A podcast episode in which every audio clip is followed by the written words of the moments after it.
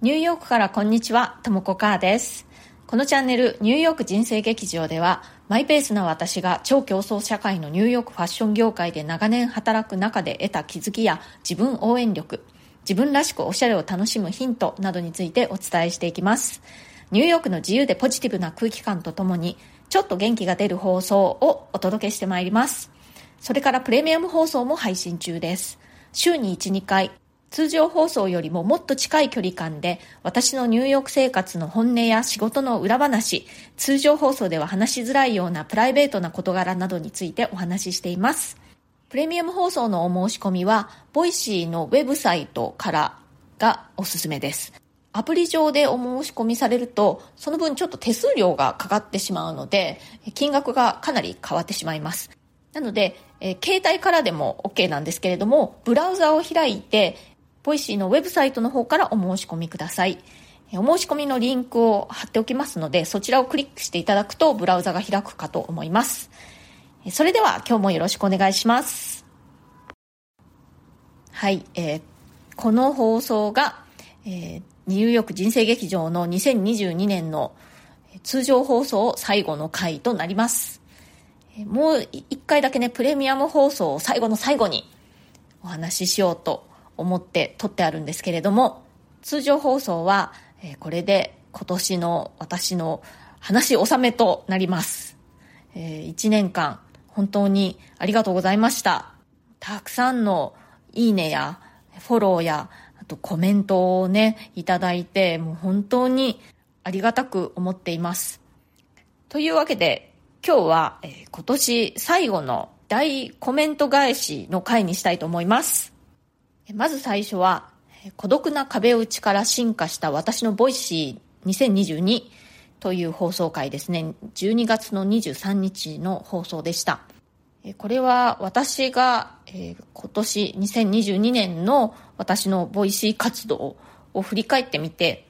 本当にたくさんの出会いに恵まれて、それを本当にありがたく思っていますというお話をしたんですよね。私、 Voicy を始めたのは2021年なんですけれども、本当に最初は一人でね、携帯に向かって喋って、で、まあ最初のうちはフォロワーさんもそんなにいないしね、反応があんまりない。リアルの知り合い、お友達が聞いてくれて、なかなかいいんじゃないって励ましてくれたり、まあそういうのはあったんですけれども、まあ本当に言ってみれば壁打ちしていて、なんかこんなのでいいのかなって感じでやってたんですよね。でも今年に入ってフォロワーさんもだんだん増えてきて、で、あの、コメントをね、いつもくださる方だとか、そうやって応援してくださる方がね、増えてきた感じがありました。そしてなんといっても、他のボイシーパーソナリティさんたちとコラボ放送というのを通じてね、いろんな出会いがあって、で、一気に一人で壁打ちしながらこれで合ってるのかなって思ってたところから、こう応援の声も聞こえてくるし、こう誰かとこうラリーをね、して楽しいっていうことを感じることができるようになりました。そこまでたどり着けたのは、やっぱり一重に聞いてくださる皆さんのおかげ、本当にありがたく思っております。というわけで、その放送回にいただいたコメントをご紹介しますね。まずは、ゆかりさん。いつも楽しみに聞いています。ともこさんの人生楽しそうです。思考などいろいろ参考になります。これからも配信お願いします。ニューヨークへテロの後に数日行ったことがあります。また行ってみたいです。ということで、ゆかりさん、ありがとうございます。私の人生楽しいかな？まあね、結構、あの、紆余曲折なので、結構ぶつかりぶつかりなんですけれども、基本的には私すごく運がいいと思っていて、そう危ない目にも合わずにね、ご飯を食いぱぐれることもなく、まあ、本当にニューヨークに来たばっかりの頃ね、お財布に数ドルしか入ってなくてどうしようなんていうこともありましたけれども、まあ、都度なんとかなってきたわけなんですよね。そういう大変な時に助けてくれた人たちには本当に感謝してもしきりませんね。テロの後、私もニューヨークにもうすでにいましたね。あの頃と比べると、まあ変わってしまったところもたくさんあるけれども、そうでもないところもあるかな。またぜひニューヨーク遊びに来てください。それからベアコさん。ともこさん、こんにちは。ふとしたことからともこさんの放送を聞き、大好きになり、今年は過去回も振り返り全て聞かせていただきました。うまく言葉では言えませんが、聞いていると安心して元気をもらえる気がします。恵子さんと実際にお会いした放送は勝手に友達みたいな気持ちで嬉しくてニヤニヤして聞いてしまいました。これからも素敵な放送を楽しみにしてます。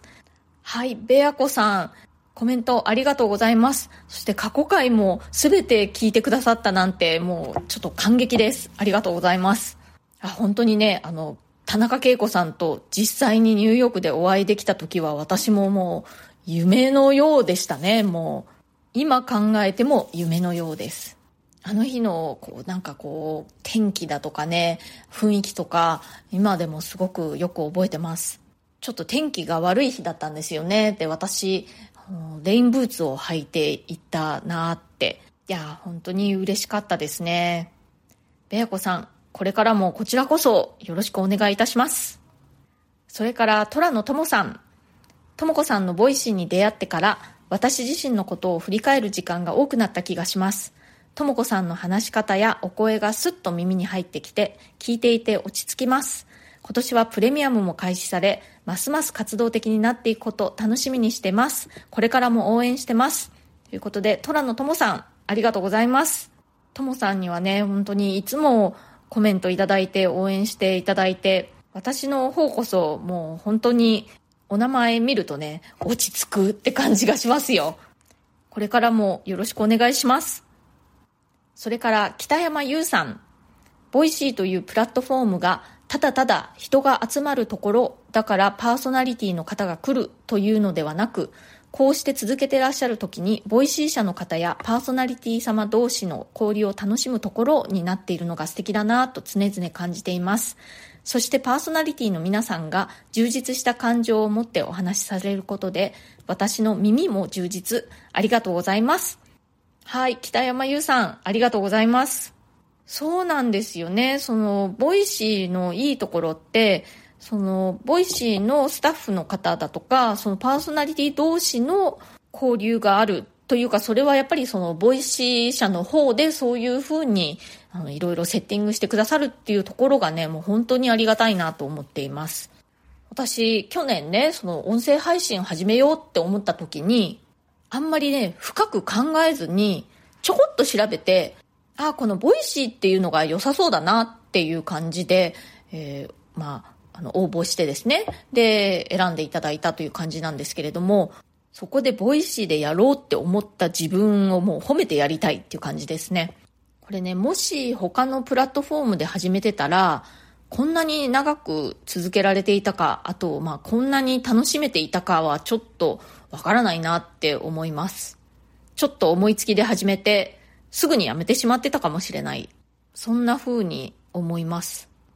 それから、はるさん。ともこさんにはいつも明るい気持ちにさせていただき、 Voicy でともこさんと出会えてよかったです。コメント返しでの前世や来世の考え方がいいなと思いました。同時に選べない二つの選択肢を両方選びたくてもやもやとしてしまうとき、やりたいことはたくさんあるけど、時間が全然足りない時に、そんな風に考えて、今踏み出す一歩を考えてみようと思います。日本はとても寒いクリスマスイブです。ニューヨークはいかがでしょうか？素敵な年末年始をお過ごしくださいね。ということで、はるさん、ありがとうございます。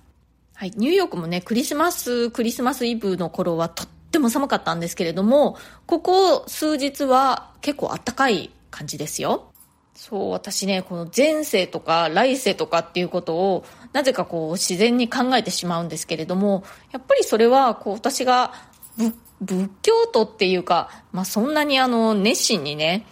なんか仏教を何かやっているっていうわけではないんですけれども、やっぱり育った家が仏教の家だったし、母がね、割とまあ熱心な感じなんですよ。その影響もあるのかなって思いますね。あの、キリスト教ってそういう前世とか来世とかそういうのを信じないんですよね。死んでしまったらその天国に行くっていう考え方はあるんですけれども、また生まれ変わるっていうふうには考えないんですよ。なので、アメリカ人、まあキリスト教の人が多いので、こういう前世とかね、来世とかいう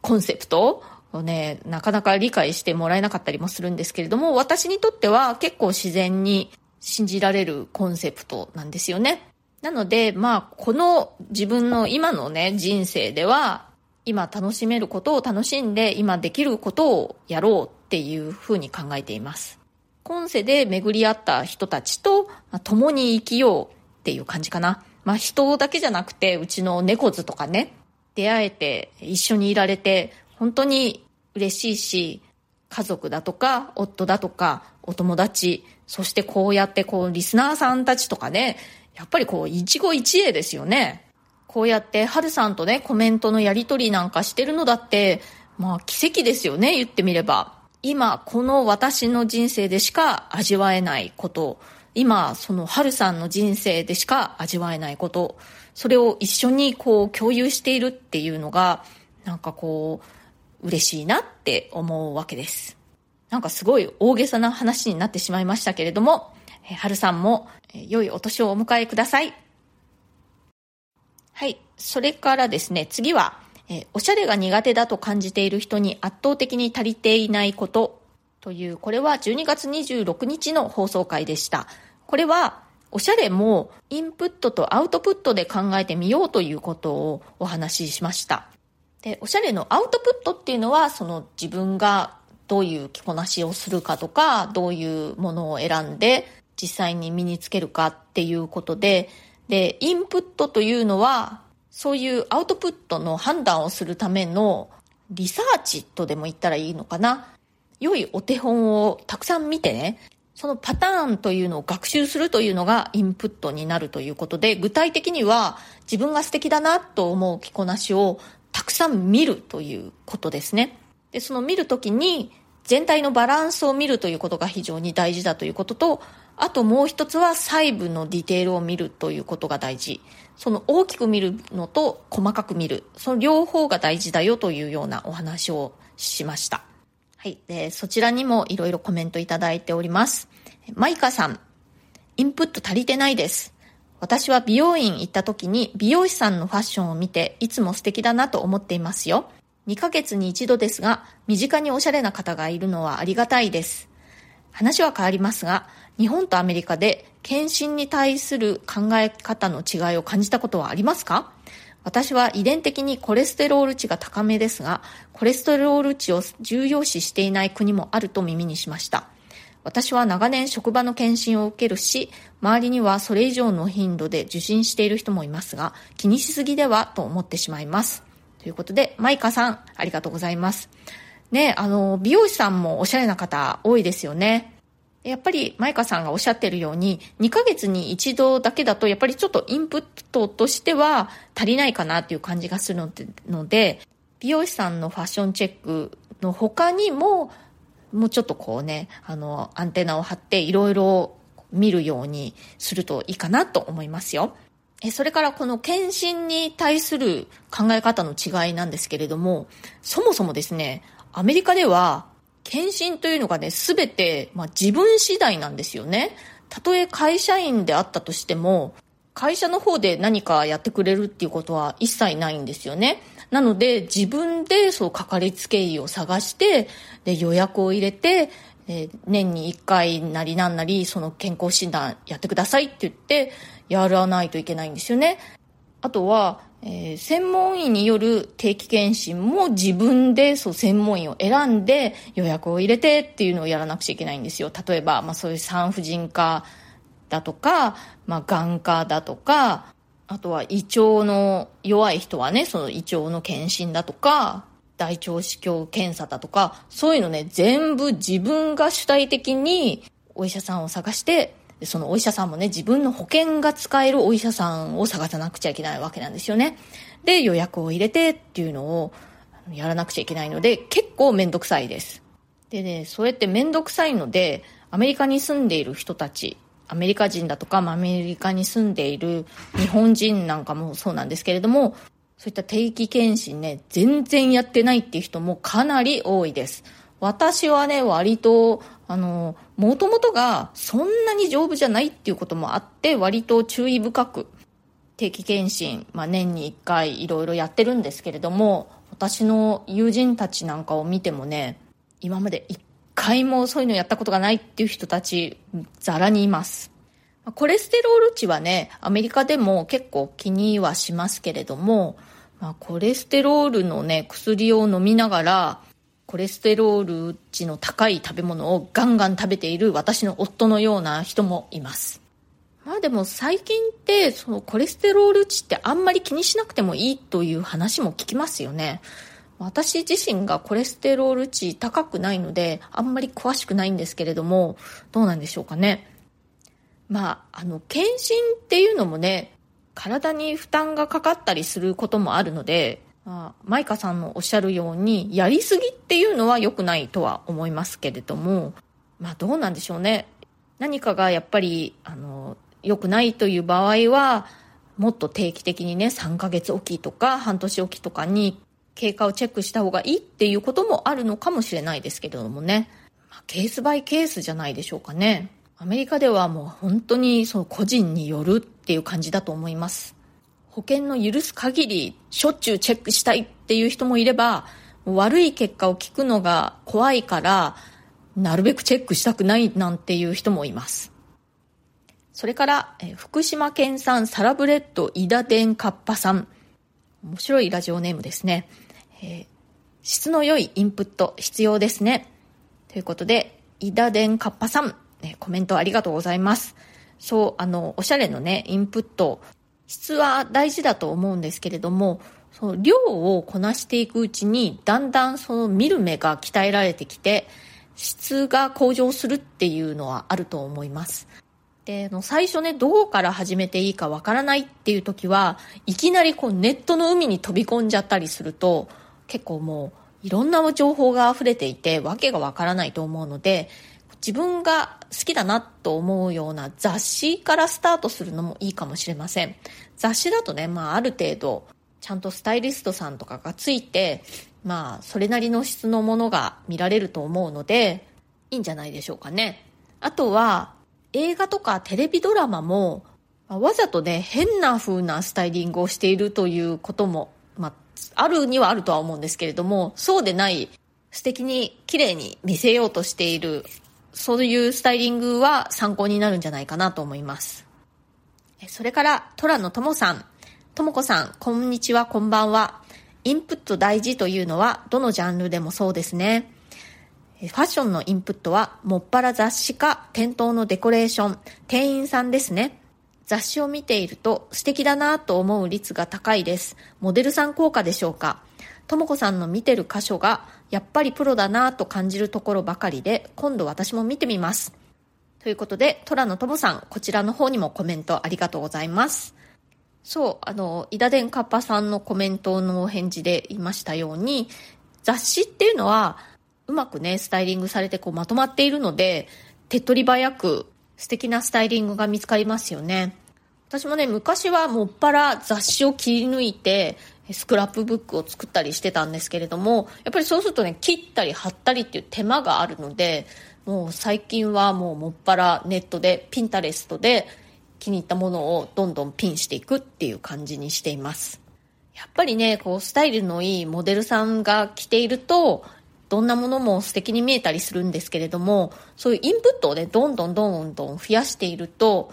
自分に近いような体型だったりだとか、年齢だったりだとか、あとは、まあ、これは自分がすぐに参考にできるなっていうスタイリングというのがね、目につくようになります。そうするとね、より現実的に自分のおしゃれに反映することができるようになるんですよね。そういった意味では、モデルさんではない、まあ、一般の方で素敵な着こなしの人を見るっていうのはすごく参考になるなと思いますね。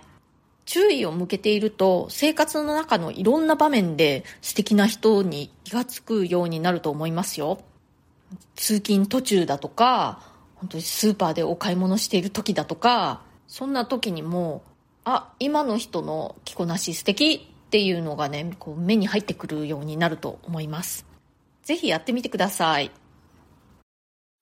はい、今日は、えー、コメントをね、最近たくさんいただいておりましたので、まとめてコメント返しの回にさせていただきました。今日の放送が気に入ってくださったら、チャンネルのフォローや SNS でのシェアなどもしてくださるととっても嬉しいです。いつも SNS でシェアしてくださる皆さん、本当にありがとうございます。今日も少しね、おしゃれの話しましたけれども、私はいろんな方が自分らしくおしゃれを楽しんで、自分らしく素敵っていう、そういう自分スタイルというのを見つけるためのね、お手伝いというのをしてまして、それで、えー、無料動画というのをね、ちょっと前に作ったんですね。これ全8回の動画のセミナーになってまして、まあ、あの、1日1つずつ届いて、8日間で全部が完了するという感じになっています。で、1回1回の動画はまあ10分ちょっととかそういう感じなので簡単に見ることができます。で、これ、あの、ご興味ある方はですね、私のウェブサイトの方からご請求くださると、えー、メールで届くという感じになってますので、えー、よかったら、この年末年始、お時間のある時にでも見ていただけたら嬉しいです。えっ、ー、と、私のウェブサイトはですね、www.myhappystyle.com です。カタカナで Google 検索でね、myhappystyle って入れてもらっても私のサイトがあの、一番上に出るはずだと思います。サイトのリンクも貼っておきますね。はい。というわけで、えー、今年最後の通常放送、最後まで聞いてくださってありがとうございました。それではまた次回、ともこかーでした。